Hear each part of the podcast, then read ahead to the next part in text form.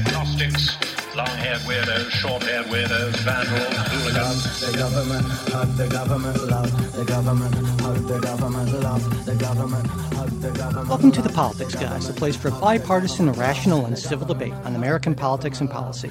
I'm Michael Baranowski, a professor of political science at Northern Kentucky University. I'm joined today by my conservative counterpart, Cleveland area attorney Jay Carson. Hey, Mike. Hey, Jay. And we are also joined today by a special guest, uh, Olivia, who many of you will remember from our recent Election 2020 series. Olivia is a smart, young, progressive woman, and Jay and I are, are almost none of those things, certainly. and uh, I thought it would be great to have her on the show with us so that listeners could get uh, another perspective, uh, sort of in a, addition to the classic Jay and Mike take on things. So, Olivia, welcome. Thank you. Hi, everybody.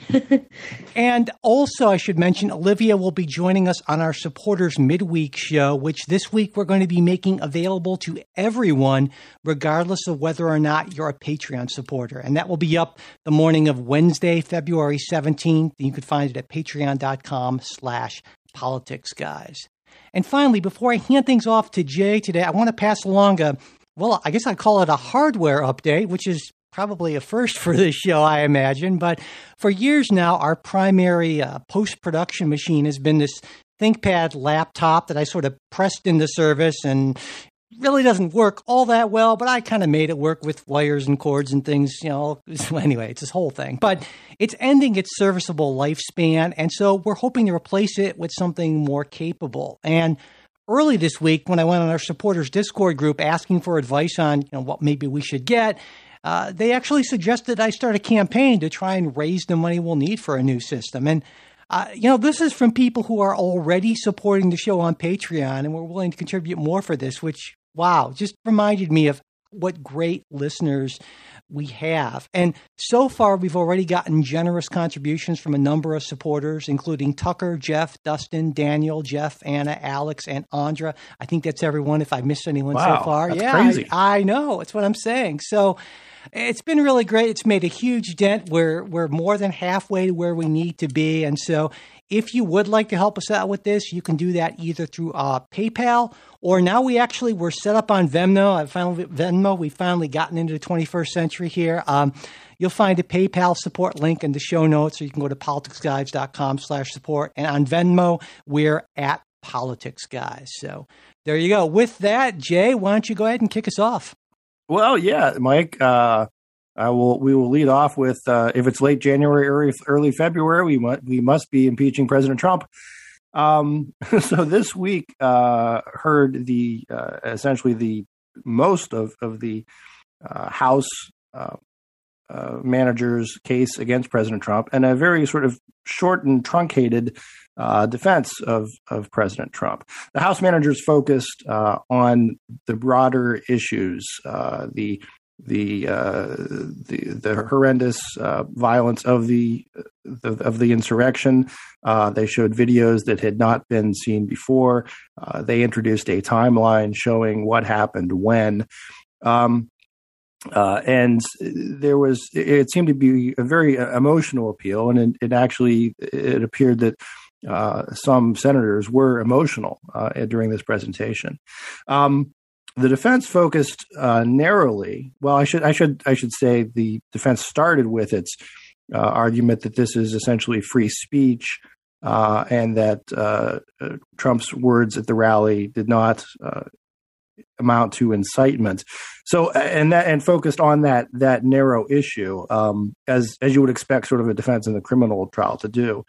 Um, and you know throughout this uh, you know mike it's it's been sort of a i think an, an, uphill battle looking at actually getting getting the votes based on uh, where we were before. And I'm, I'm trying to recall in our last show that the vote the vote hadn't taken place i don't think on the constitutionality issue. We talked about it i right. think but i don't think it happened yet. Um, and uh, on on that vote uh, i believe uh, six republicans uh, joined Democrats, indicating that they believed that the Senate had the constitutional authority to impeach a former president.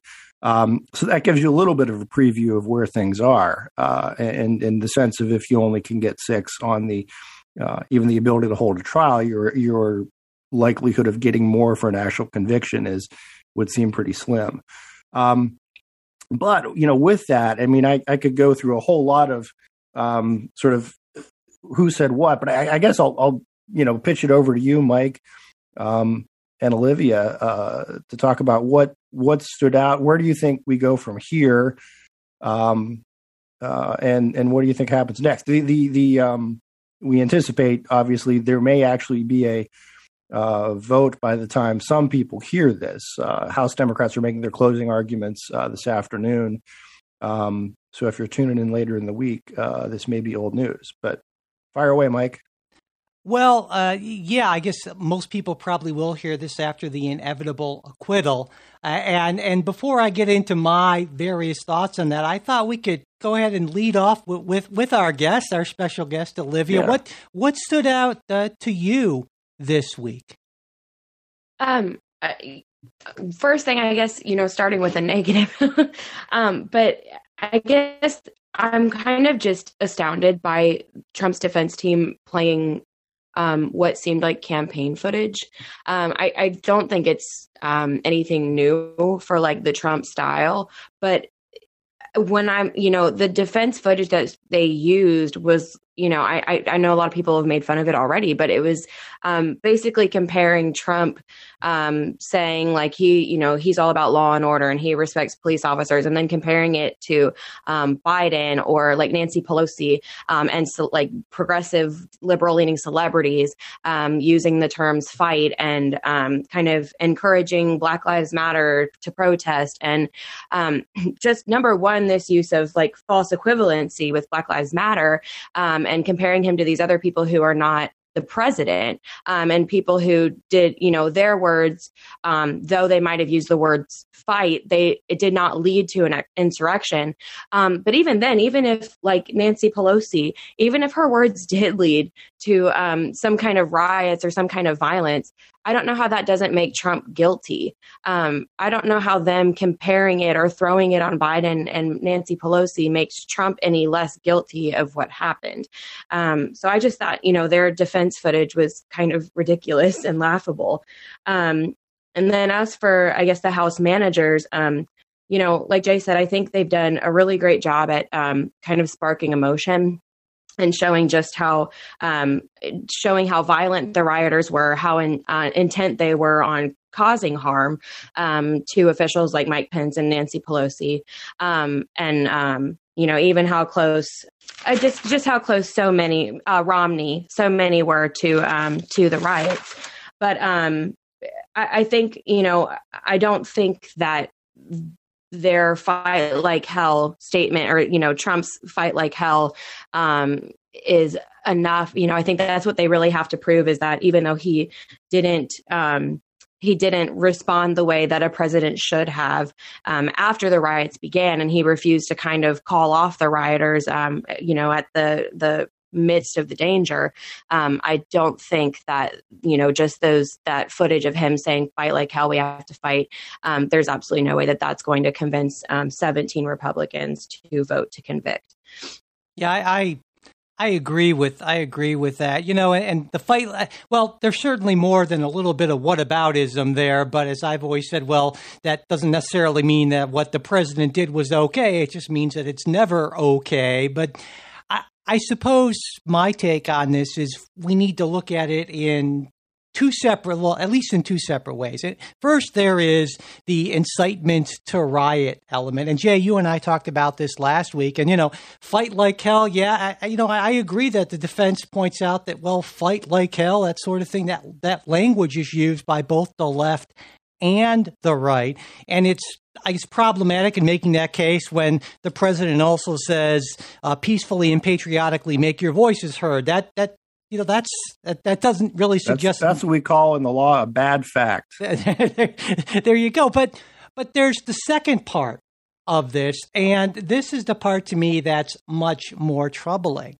And that's the what did what did President Trump know and when did he know it about the rioting? And what came out this week pretty clearly, I think, is that based on what uh, Senator Tuberville ha- has said, and certainly he's been a big fan of Donald Trump, right? That that actually the president knew what was going on after uh, even after he knew what was going on he sent that tweet it looks like about uh, how Mike Mike Pence was, you know, did not have the courage to do the right thing after right. he had At been this told. Point, yeah, Mike Pence had just been evacuated from yeah. from the Senate, and the president. Yeah. Now we we can't say for sure because the president's own attorney said, "Well, we don't know where he was or what he was doing because there wasn't enough time to find out," or some such nonsense about that. And that to me that to me is the real uh, the element that people should be really concerned about because based on the evidence that we have it seems more likely than not that Donald Trump knew that the Capitol was being overrun by by rioters, and he would he'd been asked by multiple Republicans, including the uh, uh, minority leader M- uh, McCarthy, to intervene to do something. And at one point, apparently, he said to he said to McCarthy, "Well, I guess they're more they're more concerned about the election than you are." and that if that is not dereliction of duty I don't yeah. know. I don't know what is. And on those grounds alone, you would think that someone who supposedly cares about the Constitution, like Rand Paul, would put down his pen and stop doodling pictures of the Capitol and stand up and say, you know what, as a good constitutional conservative, I cannot, I cannot allow this to stand. But of course, Rand Paul's a, a lost cause at this point. As Mike, I Mike think, you're, you know, you're assuming that, that President Trump just sits around and watches TV news. Oh, I, yeah. I, think that's I, I there's, there's, hardly any evidence for yeah, that. exactly, exactly. Um, no, I you know look, I, I, go back to where we were a couple weeks ago and where um, uh, Andrew McCarthy uh, from National Review has has been for some time on that if if the Democrats, the House Democrats, had framed this in the broader terms of of dereliction of duty, a gross dereliction of duty, uh, or I think there's probably a bunch other thing of other things you could you could probably have have called this, um, aside from uh, inciting a riot. Um, and uh, I think it was uh, who was it who, said premeditated murder. Uh, that that really sort of overstates uh, it. I, I think you, I think they'd be giving um, Republican senators a tougher vote. Uh, I, I, think you you might have a. Uh, uh, I still don't know that you get there. I still don't know that you get the 17. Except they wouldn't. They wouldn't because uh, almost well, almost all of the Republican senators decided that right on constitutionality. So, issue. so yeah. yeah. I mean, they decided they weren't going to vote on that basically. And well, that, but also consider consider, and, and I think you're right. I think you're right on that. Um, but consider there's a weird sort of thing, right, where the the Senate sort of uh, considers the constitutionality along with you know well they see the charges first you know I mean, so mm-hmm. it's it's I, I, but I think you're right and I I think to to both your points um, when you have a proceeding like this where the the end result is not really in doubt uh, what you get is is essentially a show trial, and you get a lot of a show. So, I, to the extent that uh, Olivia was talking, that some of this stuff seemed not relevant and seemed, uh, like as you pointed out, what aboutism. Um, that's sort of be to be expected, right? Uh, it's it's everybody's just putting on a campaign commercial a little bit because you know how you know how it's going to end. Um, I do think you know on on the um, uh, Trump legal team. I, I, think the so, so for example, the, the First Amendment argument, uh, I would say, is is really a non-starter from a from a legal standpoint, right? Uh, the free speech argument, but I think it it does uh, play kind of well politically. Um, you know, they sort of uh, made this a sort of a, a cancel culture type type issue. I, I gotta um, say on that, Jay, I, I, practically detached my retinas, rolling my eyes so much when yeah. they were talking about the you are you are silencing you know seventy five right. million Trump voters at oh just. Barf. Right. No, no, no. And, and I'm, I'm, I'm, I agree with you. I think it's, I think it's silly, and I don't think it, it, um, it, it speaks to the actual incitement issue or a dereliction of duty issue. Um, but my I'm I'm just pointing out that's that's what you get right on in this kind of in this kind of show. Um, they did focus, and and I think I, I would take a little issue with with Olivia on this, on some of the, you know, the, with the use of of words like fight and by other folks. Uh, yeah, it's sort of whataboutism, but it's also uh, what they're doing is showing that these terms are used in sort of its common common parlance in in campaign speak and in rallies and and and uh, political rhetoric that you say, oh, yeah, let's go out there and fight. Uh, but rarely does it result in in people actually physically fighting. Um, so I, I mean, I, I, think that's you know their intent there was to was two one one to kind of score the political points of look what these guys do, but also there is a legal point there in saying uh, these words in and of themselves uh, are are commonly used and are commonly used as as metaphors for you know taking appropriate political action. Um, so I, I think was, that's an okay defense tactic, uh, and I think you know look what what they what they do by by limiting their defense to that uh, is they give a lot of Republican senators an out, uh, notwithstanding the constitutional piece of it uh, to say, look, uh, they came in here telling us they were going to prove he incited a riot, and gosh, it just doesn't look like he he did. Um, we can't point to anything uh, his his words at that rally inciting a riot, and, and I think they're right.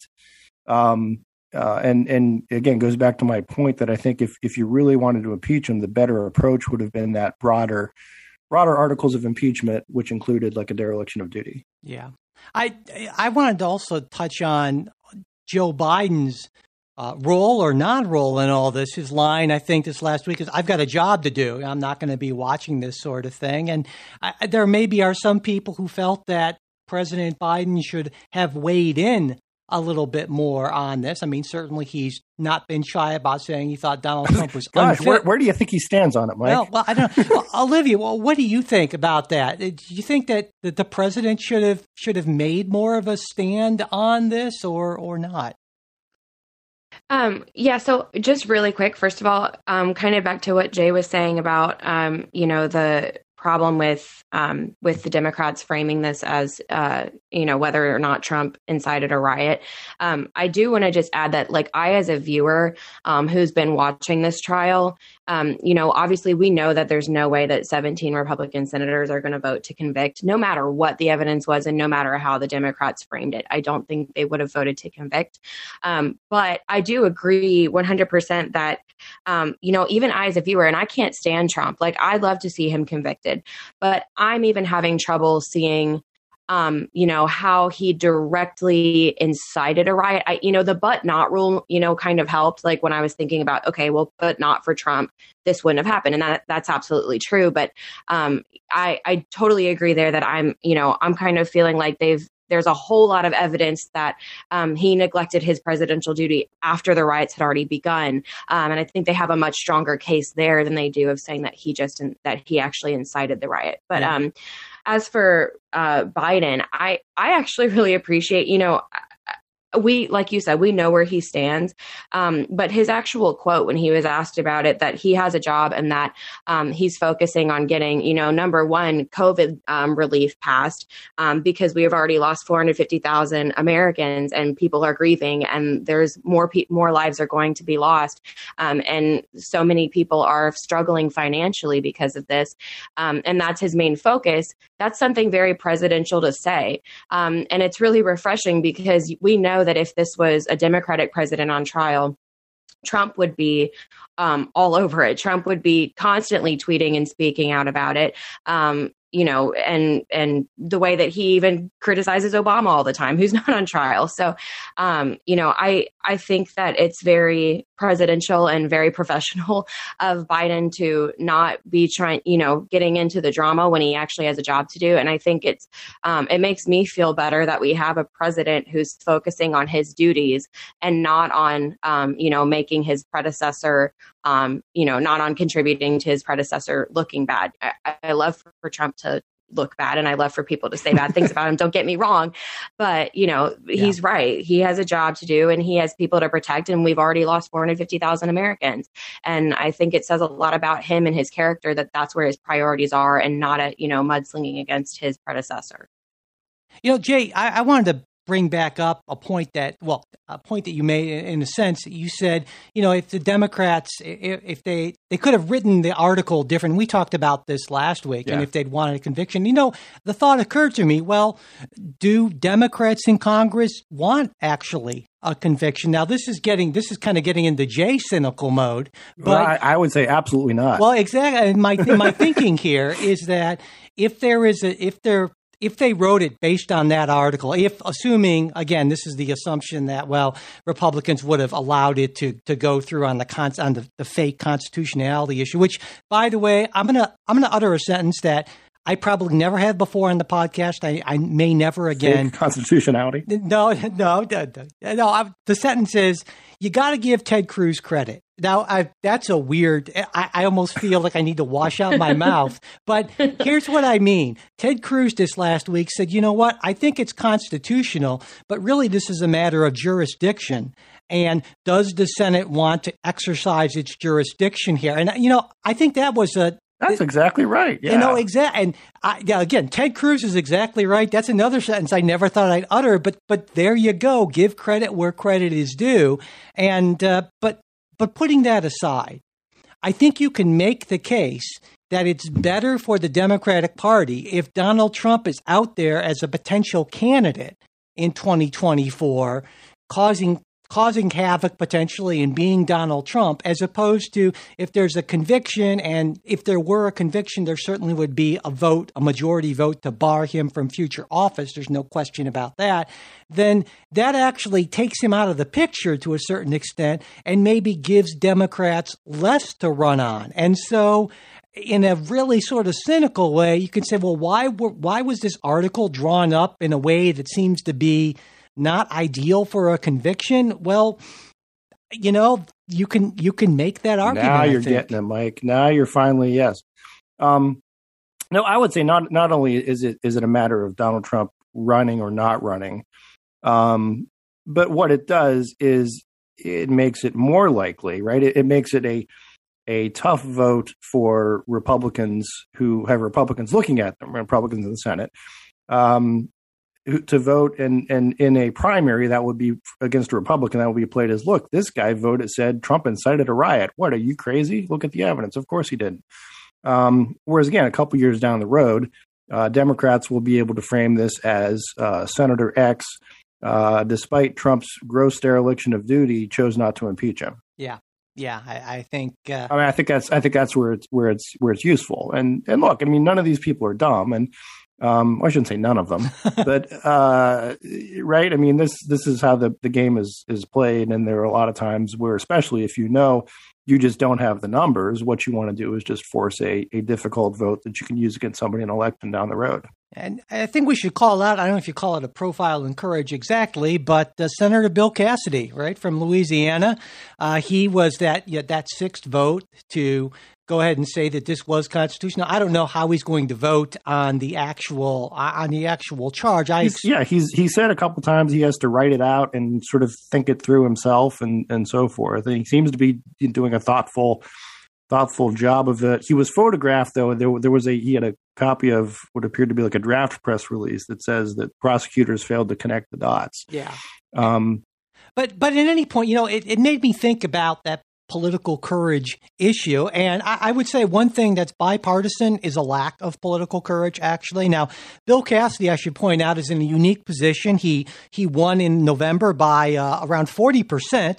it was uh, about as Yeah. cruising to victory as you you get. And there are indications that he may not be running again. And, you know, a lot of people are also talking about Mitch McConnell because there's a good chance that this is Mitch McConnell's last term, and people saying, "Well, you know, it's been odd that he's been so up in the air, and even his own, even his own staff reportedly don't know how he's going to vote, and he's thinking you know, about his legacy, and he's this proud institutionalist, and sees himself as a modern he is- Henry Clay." Yeah, and he has reportedly also, you know, told senators this is a vote of conscience. Uh, again, like much like uh, McCarthy uh, did in the House that look he's not he's not whipping votes for support. It's sort of you you're on your own. Yeah, and I, I just think all of that. It, maybe I'm wrong, and if I'm wrong next week or, or, the week after when I'm on the show again, I will say I was wrong. But I think that's garbage.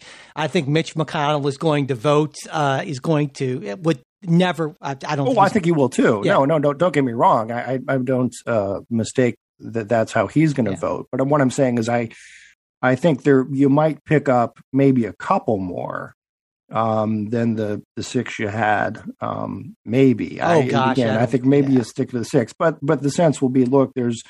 There, there will be at least for Mitch McConnell, uh, no repercussions against those six. Yeah, yeah. Let, let's let's let's talk about that. The vote. I think there's going to be. I think there'll be fewer than five. I think there will maybe be three Republicans. Uh, if if that, maybe maybe Romney. Uh, I, think Romney will be one of them. You know, and and maybe Collins and uh, maybe Murkowski. But uh, again, I don't I don't think there's going to be more than three. That's my prediction. Uh, one zero to three uh, voting to convict. Actually, uh, what, what about what about you, Olivia? Do you think any Republicans are going to sign on to the? Uh, since we only got six to be able to say it was constitutional, do you think any are going to vote to convict?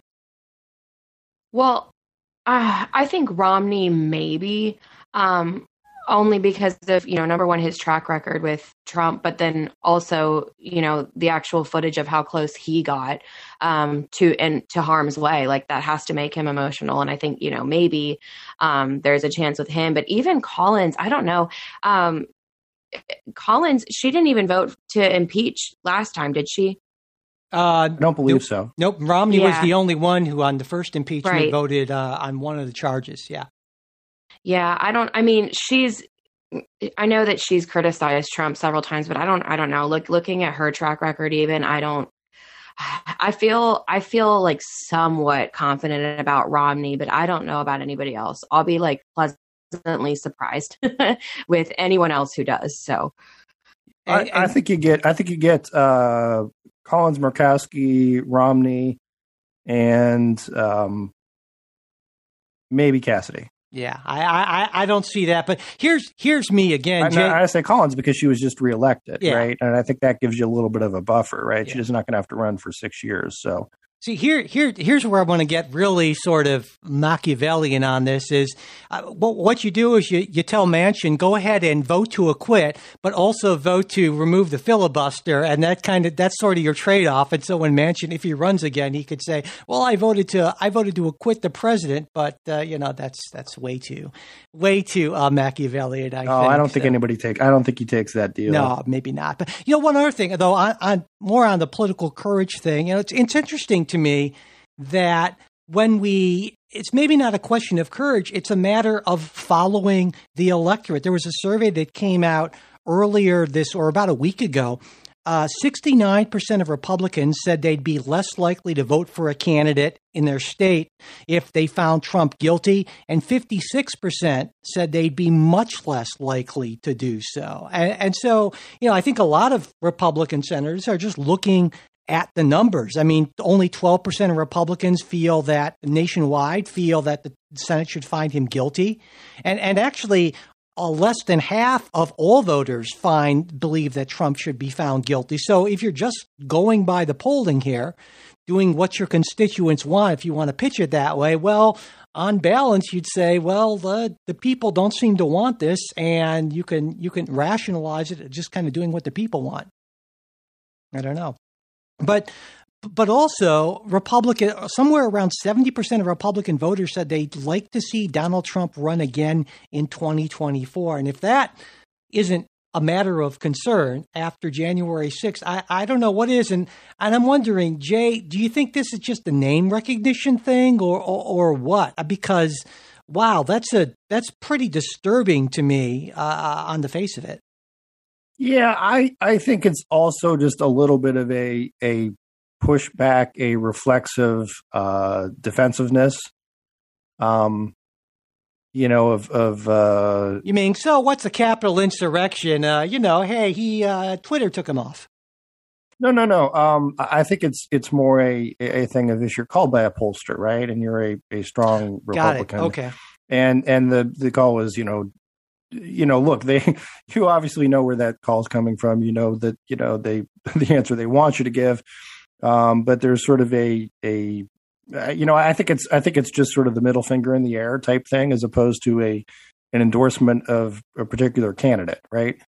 Yeah yeah, I I guess I can I can see that, but in light of you know, especially seeing being reminded again of what exactly happened, and you know, Olivia points out that that but if, and certainly even if Donald Trump didn't directly incite this, it would not have happened without him and without his pattern of out and out lying for for years and lying, you know, uh, about the election and saying that you know there's no way that I can lose unless it's rigged and that sort of thing, and if that in and of itself is not this disqualifying. But but I guess the argument is if the voters don't see fit to disqualify anyone based on that, then we've we're pretty much sunk as a country. I don't know, but um, well, I I think you may be a little little little pessimistic there. Um, no, I I agree. I'm pessimistic too. It's like oh, it's frightening to me.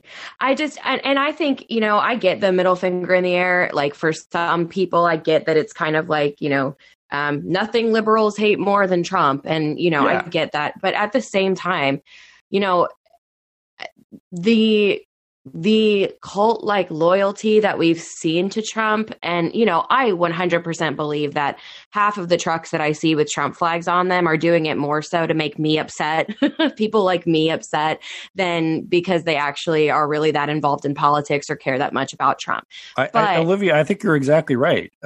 yes. Oh, but, but still, you know, these people, there was the story of the woman who um, was saying that she had to tell her kids her, her husband was going to uh, participate participate in the insurrection. And she had that conversation with her kids, like, Daddy might not come home.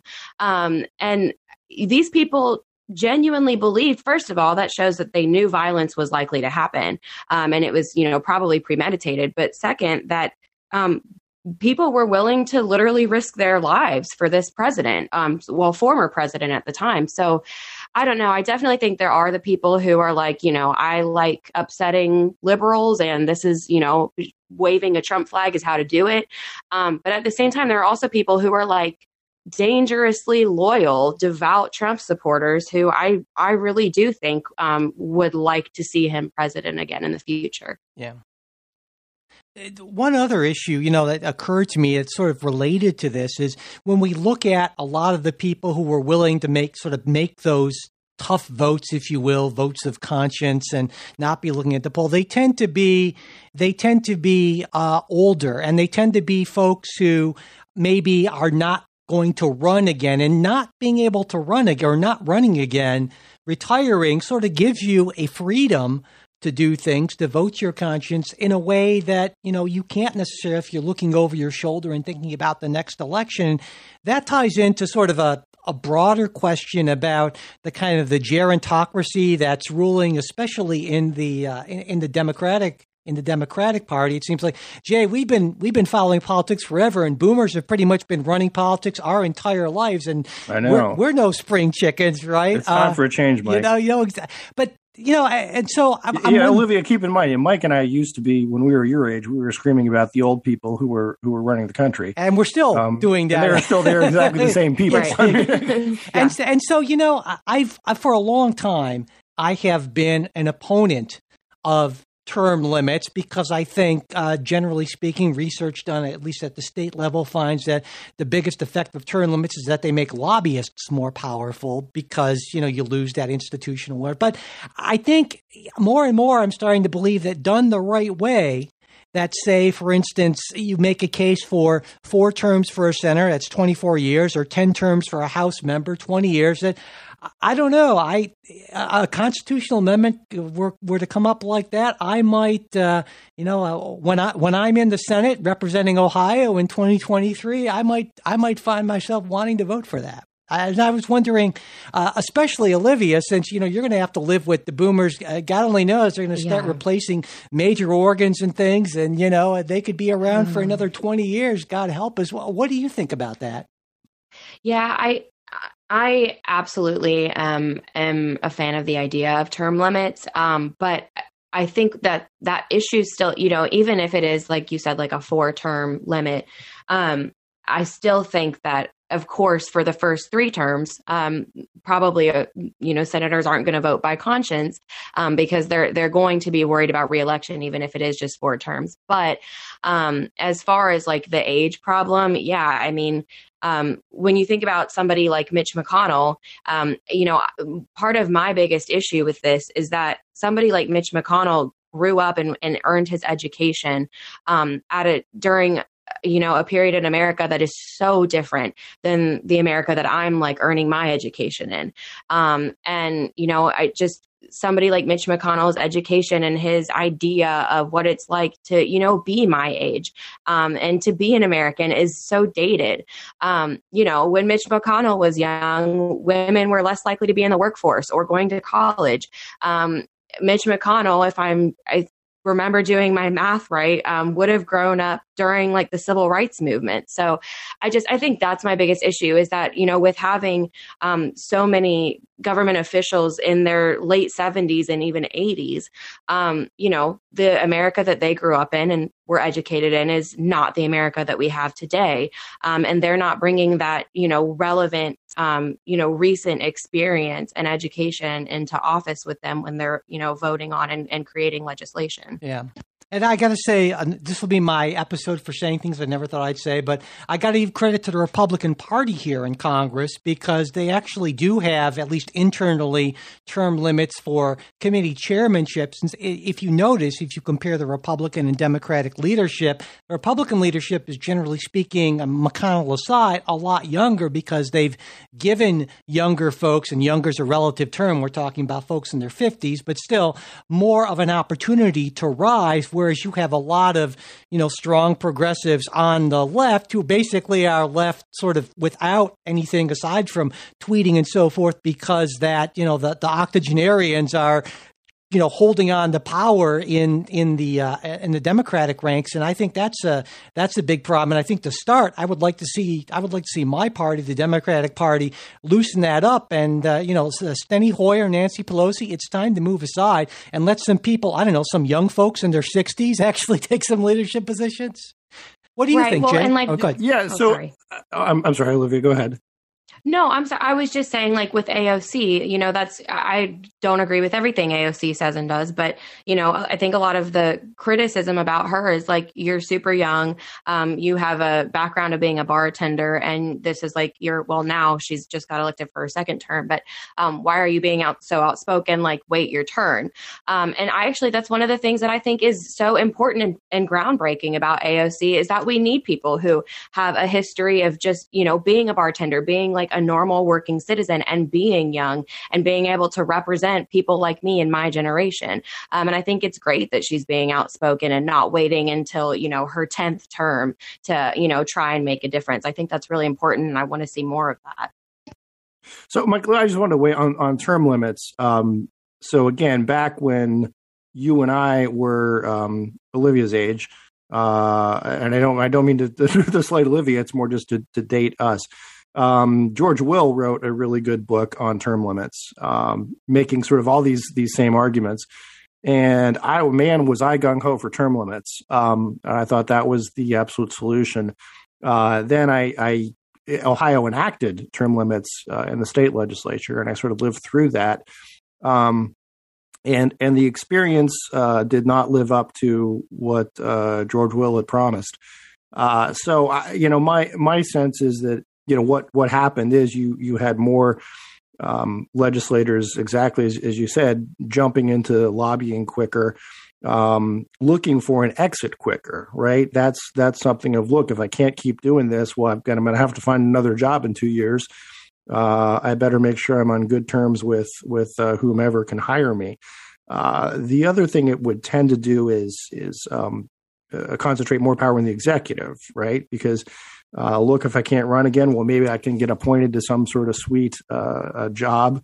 Um, again, that can help me uh, get those extra couple years I need in my pension, um, and and take it from there. Yeah, so I, know, I, again, I, I think term limits in in theory are good, but in in practice, as far as I've seen, don't seem to work well. And the other the other piece of this is if you look at uh, the people who are in, say, the Ohio legislature, uh, when term limits were enacted, um, they are largely the same people who are still there today. Uh, they just sort of bounce back and forth between the House, the Senate, some executive job, and then and then back again. You know, and uh, I get been, that, Jay, but but I think it's important to point out that the Ohio legislative term limits are eight years. Right. and, and there's a big difference between 8 and 20 or 24. And that's why I think it's, and that's why I'm sort of moving over that way because I think, yeah, you know, most of the state legislative term limits are like that, you know, eight years max. You see that for, you know, and, and I think that's the problem is that it's maybe the right idea but the limit is too short and you get the sort of things that you described. And so I think as a way to kind of have a little more turnover in these things, more than eight, but you know, less than forever is maybe a, a way to go about it. But I, yeah, I know what you're saying. And that's, that's why I was very much okay. anti-term limits. So, uh, but you know, I know we have a lot of other stuff that we need to, we want to get to today, certainly. And I'm sure next week on the show that the Trey and Ken will have a lot to say about the acquittal of President, uh, of, of former President Trump, certainly. But before we get to our next story, we're just going to take a quick break and we will be right back. So our, our next story, Mike, kind of you uh, teased it going into the break, is uh, will there be a a new uh, political party? Um, there were a, a, Reuters broke a story last week uh, that there a, that dozens of former Republican officials uh, had a Zoom call discussing uh, whether there ought to be some sort of center right breakaway party. Um, possible names floated were the principled uh, conservatism conservative party or the center right uh, party. Um, and you know, I guess the this this leads into the question of, of one, will this this actually happen? I'll give you my thoughts in just a second, but um, uh, second, ought, ought there to be one? And and I I you know let's I, you know I'd pitch it to Olivia first, right, to kind of get see where she is on this. Olivia, yeah, you think you think there will be a, a GOP breakaway center party? Um, I don't. Mm, I think that there are probably you know enough um, you know, regular citizens who, you know, align with conservative values but do not support Trump, um, who could get on board with this kind of, you know, center right party. Um, but I, my worry is that there are not enough um, actual elected officials who would break away. Um, and I say that because, um, you know, in January, polls showed that 79% of Republican voters still approved of Trump um, just this past January. So, you know, I, I feel like seeing that what we've seen from republicans that they kind of tend to vote more on you know what what's going to be successful in garnering them support and making them electable um, i don't think that you know when there are still there's still such a huge portion of the Republican Party that does approve of Trump, um, you know, breaking away into this smaller party that's kind of like we're Republicans but not Trump Republicans. I just don't think that they're going to have enough support um, to make it you know a feasible idea and for them for it to be worth their while of doing it. Yeah, yeah, I mean, I, I Mike's Mike's taught you well. That's correct.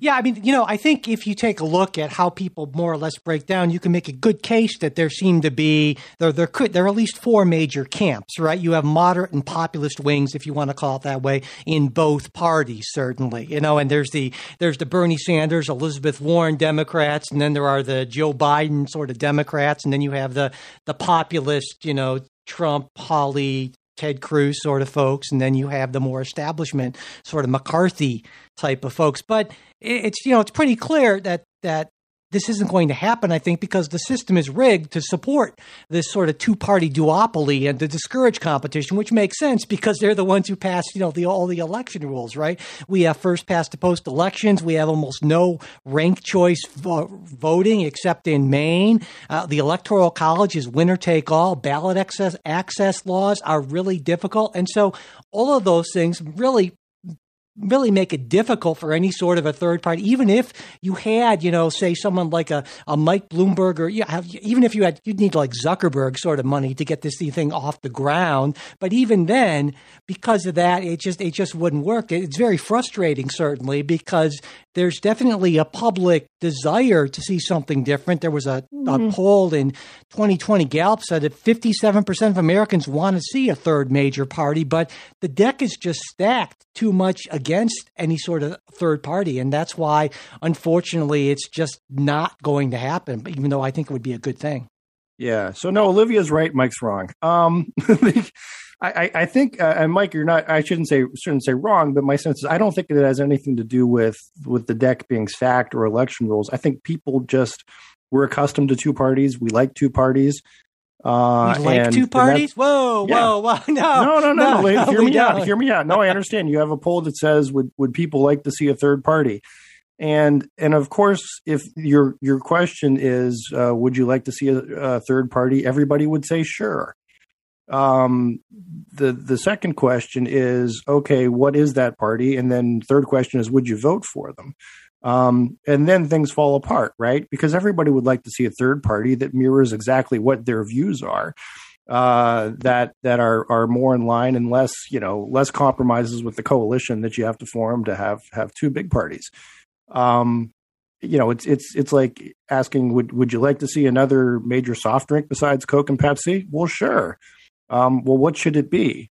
But that's the Uh, point. The point would is, is the point is is that the market market competition is being artificially constrained. So people have people can vote for another drink, but unless that drink is one of the top two, you don't get to try it. And that's the problem with this with this crappy system that we have, you know. And again, that the Republicans and Democrats in power have absolutely no interest in opening up competition. It's the most anti-competitive thing, and any true free market conservative should hate the idea, the fact that competition is being completely stifled by intrusive rules and regulations that don't let the market do its thing. Come on, Jay. No, no, no, no. I, I, Oh, I don't sure, think you like I, the don't market, think this is, except no, for I this. don't Yeah, think this uh-huh. is a, a rule based issue. I think it, I think it's just it's it's tough to get a third party off the ground because there. Look, if you actually had enough people to to rally around one specific issue, um, then maybe you could. Uh, but but we don't. We just don't tend to have that. And I'm I'm going to point out. So in the in the Reuters story. Um, and this is again, I, I quoted bits of it because it's it struck me as sort of funny that uh, there were dozens of people on this call. That's direct from there. So dozens of former Republican officials. Um, and, uh, you know, this was according to four people who wanted to remain anonymous uh, with the Reuters story. Um, and, you know, the, the some of the, the folks who were identified on this call are household names like uh, Evan McMullin, uh, Charles uh, Charlie Dent, and John Mitnick. Um, Charlie Dent was a congressman, uh, I guess. I know Uh, two of them, so yeah. But yeah, but, again, but yeah. what, but what my point is, and also according to the Reuters story, just over forty percent of the people on the call thought that there ought to be a breakaway party. So it's sort of like they they couldn't even break fifty percent on their own call to have a, a new party. Um, so I, I don't, I just don't see it it it happening, and I think maybe the the Reuters story, uh, uh, far be it for to say that the press is just trying to to stir the pot. Um, and saying, "Oh, there might be a breakaway party." Uh, I, I, just don't see this this happening because who's going to do it? Who's going to See, lead it? that's the thing that frustrates me is that you know people have been well people like you and me in part and older than us who've been around forever and so you know what this is just the way things are people are comfortable with it and and that's just how it is that just that just burns my ass it really does and i understand what you're saying but it just seems so incredibly i don't know defeatist anyway olivia what do you think well, about here's this the- well, let me let me just put Okay. if there were a a a third Republic, a third a, a center right party, who would be the leader or the candidate? Mitt Romney. Well, let's hope not, because Mitt Romney is like 147 years old. You know, you'd want somebody who's He looks, but he looks like he looks a lot younger. yeah, He does Um, look younger. He but, looks but my, good my, for my his point age, is, yeah. Mitt Romney couldn't win when he had the whole party behind him. Yeah. Well, yeah, and that's that's what I'm saying. That's what I'm saying is because the rules are rigged. Because as long Mm-hmm. as it's first past the post, and as long as the electoral college is winner take all, no one's ever going to see any point in voting for a third party candidate. And that's why something like what Maine is doing with ranked choice voting is so incredibly important. And I think that if we saw that adopted nationwide, we'd start to see people saying, you know what, I'm going to vote for this third party person first because I know that that's not going to be throwing away my vote or electing my worst nightmare. And then you could start to see some momentum building. Sure, it doesn't happen in a year or maybe even a, a decade, but it's something that all of a sudden it make it opens up the possibility. And and that's what I think we need. We need more possibilities aside from this just sad, stale Democratic Republican thing we've had since the Civil War, for God's sakes. Yeah. Well, I, I, my last last piece it, it is again somebody who's, who's worked on a lot of campaigns is with this third party stuff you you need an infrastructure and you just don't have it, and that's that's the other the other uh, reason why third parties fail. Yeah, it, it just becomes this circular logic, right? As well, yeah, third parties won't get the votes because there's not the infrastructure. I mean, it it it just is this kind of vicious circle downward, essentially. And somebody at some point has to say, you know what, I'm going to commit to plunging all in and, and you know and, and, giving some time and energy to something that I know is not going to work in the short term. And if people thought a little more long term as opposed to just looking at the next election, maybe we'd be in a better position. I don't know, uh, Livia. What do you think? Yeah, I'm I'm you already know I'm as passionate as you are about ranked choice voting. Um, but also like my champion cause is abolish the electoral college. But um, and I think, you know, those two things would um create a, a, a better chance of a third party, you know, um being electable. But in this particular case, um, you know, like we said with with I think even if there was ranked choice voting, um, you know, just the fact that the vast majority of Republicans, not the majority of the country, but the majority of Republicans do approve of Trump. Um, I just don't think, you know, it's even going to happen. I don't think, I don't think that a center right party that is still calling themselves a Republican party, but just not like a Trump supporting Republican party. I just don't, I think Republicans, you know, especially Republican officials are smart enough to know that they're not going to get hardly any support and that, um, especially without ranked choice voting, with the system that we have right now, um, all they're going to do is help the Democrats because they're they're just going to further divide um, the Republican vote, which I think is one of the big questions surrounding this. Like, would this be a good thing for Republicans or not? And I think it would be a great thing for Democrats if this happened to divide the vote. You know, to take even more votes away from you know a future Trump-like candidate. Um, but you know, I, Republican officials are smart enough to know that this is only going to hurt their party, and I think that even Mitt Romney Romney, um, you know, would probably, well, maybe not Mitt Romney, but I think that a lot of conservatives who don't support Trump or approve of Trump would still rather see um, any Republican leader win a Republican candidate win than see the Republican Party's vote um, split and and have you know most future elections go to the Democrats because of that. Yeah. So I just it's it's absolutely not viable to me and I don't think it's going to happen and I I think that even that 40% who was on the meeting who thought it was a good idea probably would, you know, um, would change their mind in reality or you know realize that at least label they're going to rethink it after they listen to the show yeah. um, well, well yes, just, just yes. to be clear uh, olivia yeah, and I, like, that yeah. makes sense yeah just to be clear no, olivia and, and, and, I are very much in support of this we we, we want this to happen right because right. anything no, so uh, but I, I would say i mean and if you if you dig a little deeper in, into that story there's also discussion about well what does this mean? And is it necessarily third party, or is it just, uh, hey, we'd we'd primary some people in some districts and others we wouldn't? Um, and and struck me maybe what you end up is a little bit something like uh, Clinton's uh, Democratic Leadership uh, Conference. Is that what he called it? DLC. Yeah, or like I a reverse Tea what, Party. What did the C stand for? Was it Conference Coalition?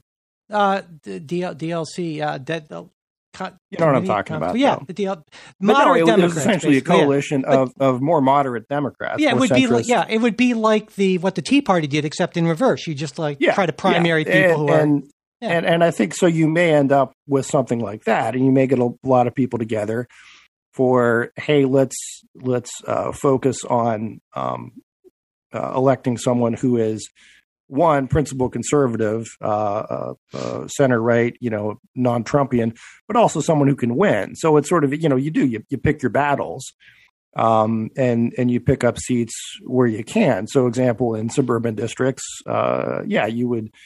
Uh, you would challenge a, a Trump, uh, a Trumpian supporter who's who's less likely to win, and so I I can see that very much that that type thing evolving. Um, and I think it's it's probably probably is evolving, and there are probably other conversations going on um, outside of these couple dozen guys and um, uh, McMullin and Mitnick and and uh, and so forth, um, who, uh, who who may be working on that. So I, I think that's the much more likely route as opposed to a new party, just sort of a little faction slash coalition that that tries to move things a little more to the center. Yeah. Or well, maybe not even not center, but away from Trump. That would be okay. Yeah. Hey, uh, we're going to take one more quick break. And when we get back, we're going to talk about some investigations from the state of Georgia, or at least in Georgia, into well, attempts to subvert the election by, well, you know who. And that's just in one minute.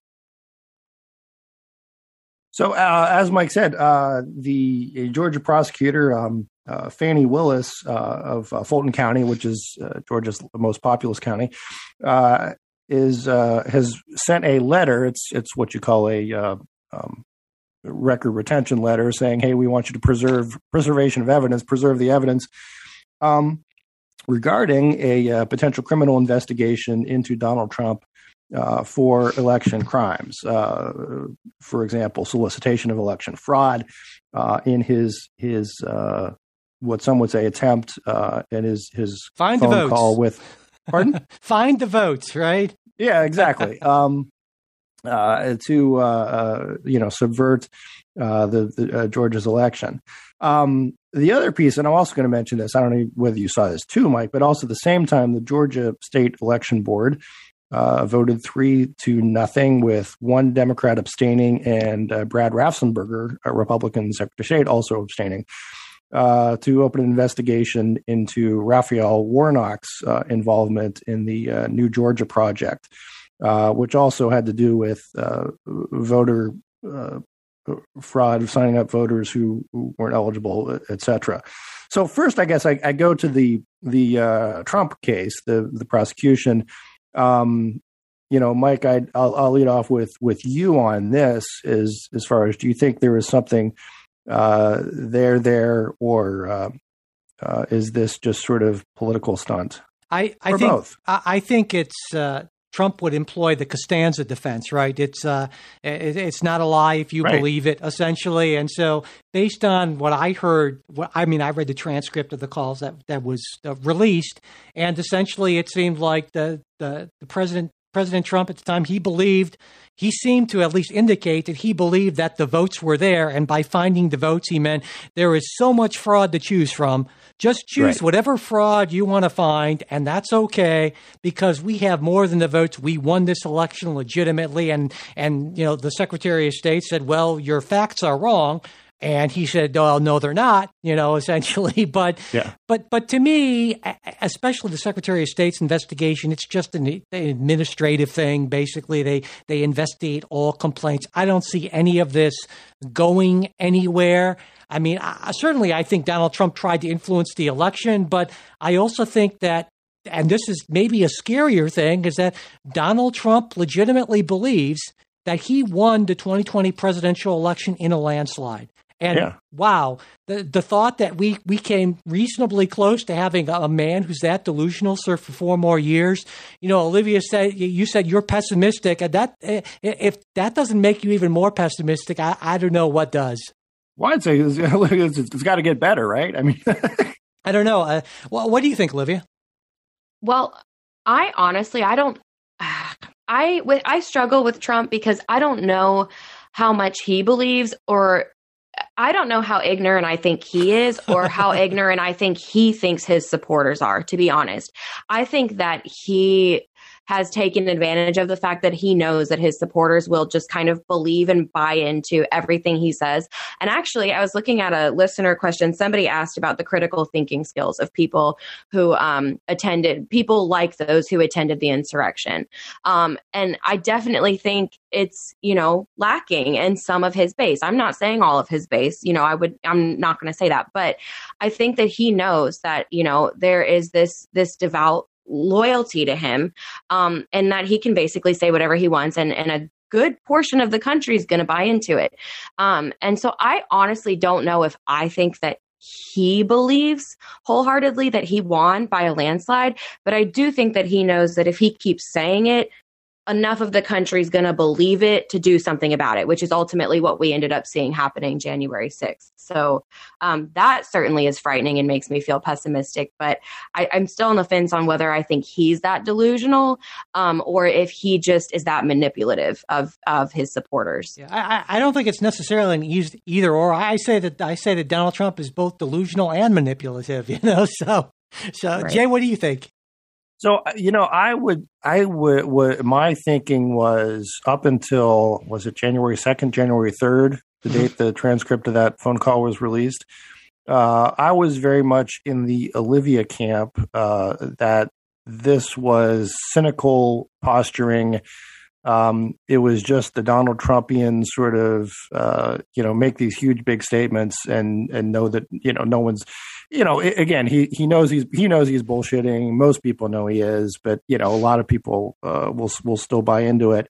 Um, but after I I read the transcript, uh, which was a call that was was recorded presumably without his knowledge. Although I look, I, would expected, you know, I would have. if you're president, you got to assume that people are recording your calls. I mean, gosh, well, I don't know. You, would think, but I, I don't sure know. Would but well, but he lacks um, the critical thinking skills. I don't know. yeah, so, so yeah, but I, I, I think this there was a sense that this was not stuff that was said at a rally or um, um, you know tweeted. Uh, this was something that was said in what he believed or probably thought was a private conversation between him and another Republican official uh, and his attorneys.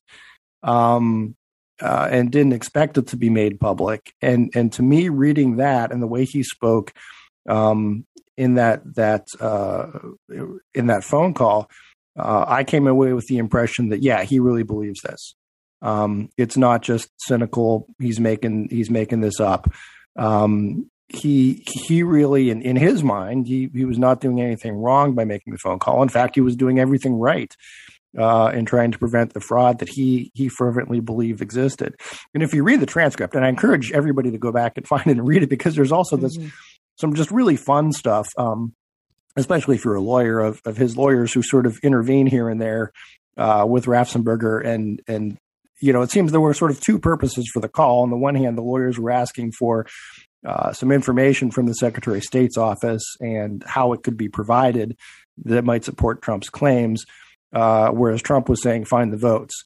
Um, and, and it, it's sort of funny if Trump, you know, weighs in for a while and, and, goes on to find the votes, and the attorneys sort of jump back in and say, "Yeah, what we're looking for is if you could just get us a list of pay no uh, attention you know, your, to our client records, here. Yeah, know? exactly. Yeah. Uh-huh. Um, so, so yeah, again, it starts off with there is there is sort of a a you know sort of what I would say straight ahead legitimate you know purpose there uh, on that on that call, and then Trump sort of hijacks it, and it it gets crazy. And a couple times, uh, the attorneys try to steer it back to non crazy, but uh, they they sort of fail to do that.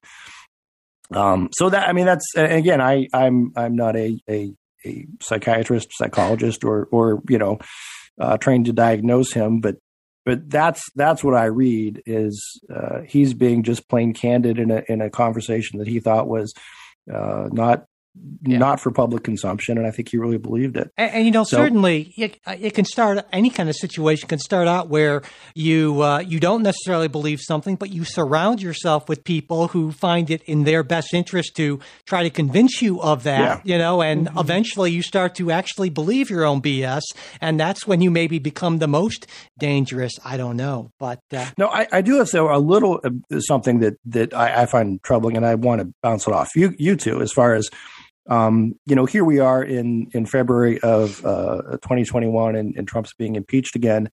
Um, I, in all likelihood, I'll, I'll lay down a wager that one year from now, uh, we'll be talking about a Trump criminal trial from somewhere, some someone mm-hmm. somewhere. Um, and and I think that well, so. that that troubles me a little bit. But I, I wanted I, to get I hope so because uh, I won't say I hope so, but I mean there are plenty of state charges uh, lock against her him. Lock her up. Oh no, I mean lock somebody up for things that they've done that are actually criminal. It seems to me the criminal Well, charges. mishand- mishandling confidential uh, intelligence. is no, criminal. I'm, ta- I'm talking about the financial stuff with the Trump organization, which seems to Right. be just rife with Trumpian corruption based Mm-hmm. on some stuff that we heard. So, no, I'm not saying that I don't think that Donald Trump uh, will be locked up for anything involving his presidency per se, but his organization, which there seem to be some, you know, some credible allegations of shenanigans going on there, then yeah, if that's legitimate, I, I would think that you would you would want him to be tried for that. And if it actually there's, you know, proof beyond a reasonable doubt, you'd want him to be found guilty, no? Yeah, I think so. But there's there's also the the dynamic, and this is something that's new, um, fairly new, uh, in that look there there will be a you will have various county prosecutors uh, in in liberal districts um, uh, stumbling over themselves uh, trying to get indictments out to uh, against Donald Trump. Um, it has it has been said, and I think uh, truthfully so, that uh, you know you can indict a ham sandwich, um, and and there's a lot of sandwiches out there in, in the Trump world to to indict. Um, I, I guess I, I my my my problem is um, is is this uh, does this does this ring of sort of a lock her up type thing that that we would you know the, prosecute uh, former officials I don't think so. whatever. It's a whole different thing. I, don't, I think it's a I think it's a false I think it's a false comparison because Uh, the Hil- the lock her up for Hillary Clinton that involved her exercise of her official duties as Secretary of State. Now the stuff with Donald Trump, all the as as far as I am aware, all the significant uh, charges against him, and that's mostly, I believe, in New York, involve his financial dealings, not as a public official pre-existing financial right stuff, and so right. that's an entirely different thing and so i don't think i don't think donald trump uh, the head of the trump organization should get a pass simply because he happened to be a former president of the united states and i don't imagine you would either No, and fair enough, and I think that's I think that's a that's a good line to draw. Uh, but but what do you do with uh, Fani Willis and Fulton County? Because there will be more of those. I, I don't I, I don't think so many. I, I think you're I think you're overestimating at least to the Oh extent that they're going to go anywhere. Oh my gosh! No, But but, then but they don't, but they don't again- have to go anywhere, right? Because here's the thing: is you can get an indictment pretty easily, and I would say there will be plenty of prosecutors who will be concerned about a, uh challenge from their left uh, because uh, look, they didn't indict Donald Trump for for something or I'll, other. I'll take a bet with you on that. I don't think there's going to be more than a couple of these things. So I think you're entirely wrong on that. And we'll Okay. see. Six months from now, or a year from now, we'll have to try to. I'm sure there's a Trump indictment tracker out there somewhere. Um, there will be. the you know, New York Times should do it, but uh, I, I'm pretty sure that you're wrong on this. Uh, but Olivia, what do you think? So I um I think that Trump foresees definitely um, some criminal charges coming his way, and I honestly feel that you know, and and back to what I was saying about whether or not he truly thinks he won. Um, I do think that you know, and he's been diagnosed by many psychologists as um, narcissistic. So I think that there is you know that chance that he really is just, I mean, so inflated with himself. Um, I'm that- just going to jump in to Right. say, um, don't need a weatherman to tell which way the wind blows. No, blows. yeah, Go ahead. exactly. right, right. Easiest Um, diagnosis ever, right? Yes. Yeah. Right. And so, yeah, I mean, I'm sure that part of him does believe it, but um, I also think that part of why he is clinging to power, at least was clinging to power so fiercely, um, and and even you know spreading such you know huge baseless allegations about um, voter fraud and everything is because he knew that once he's no longer um, in office, he's going to face these um, criminal charges for uh, what you know everything that happened prior to the presidency, um, and so I think he sees that coming. But also, um, you know, I think there there's the two arguments that I've kind of seen on the Democratic side, um, especially like in the media, is that number one, we like uh, like Dr. B said. Sorry, I'm I know your mic on this show, but you're Dr. B to me. Um, but like you said, you know, he has to be held accountable, and he shouldn't be protect, protected just because he is the former president, um, for especially for crimes that happened prior to the presidency. Um, and we have to send a message um, and set a precedent of holding officials officials accountable. Um, if we set this precedent that, you know, Donald Trump is not held accountable for anything, then future populists are going to, you know, see that and feel the same way. And the same thing's going to happen for them. But the other problem that we have is that the more that Trump's in the media and the more he's being attacked and the more attention he gets, um, you know, even if it is a year from now that we're seeing these criminal charges, um, there's that fear of him continuing to be like this martyr for the Republican Party. And the more that he's attacked, the stronger his base grows and their support for him. And that's scary to me that, you know, if he's still in the media and he's still this, this, you know, name that we're hearing left and right all over the news, um, in a year from now, you know, there is going to be that, that martyrdom that his support, that his base is going to, you know, feel for him. And that might even lead to, you know, strong support for even if he doesn't run again. Um, even like if his son, there's been talks of his son running or just, you know, other candidates who were um, Trump allies and Trump supporters. I just think, you know, I don't think that that outweighs the need for accountability. And I still think it's, you know, regardless of that, it's important that he's held accountable um, for prior crimes. But that is like kind of my fear is that, you know, if he's still in the news a year from now and being attacked again by what people will see as like a Democratic agenda, you know, um, that's just going to keep him in the public eye and keep his base rallied around him even longer. And that's, I think that's a certainly a reasonable fear. And, and uh, Mike, just, I, I, think I'm gonna, I'm gonna, I'll interrupt you, but I want to interrupt. No, go ahead. I think there, I think there's, there's also reasonable concern among some Democrats that, uh, okay, it's, it's all the Trump bashing is all well and good right now, but a year from now, uh, if this keeps going on, it there there might be some disenchantment. Like, look, we've seen this movie a couple times before. Um, can we can we move on with uh, democratic policy issues, that sort of thing? Yeah, yeah, and I think, uh, and that's not unreasonable. You, uh, I mean, there are other things to do aside from call Donald Trump to account for his many his many sins and offenses, and it is sort of a, a difficult balancing act on, both sides, I think. But with that, we will uh, close. And uh, but before we do, I want to thank our newest Patreon supporters, Marina, Romana, Greg, and Carl, who increased his level of support. And just as you know, as a Patreon supporter, you get that second full length episode every week, which this week is free to everyone. As I mentioned, you also get ad free versions of all of our shows, other stuff as well. Go to patreon.com slash politics guys to check it out. And again, uh, if you are interested in uh, uh, contributing to our uh, campaign to raise money to replace our podcast production computer, you can do that through PayPal. The link's in the show notes or on Venmo, where we're at Politics Guys.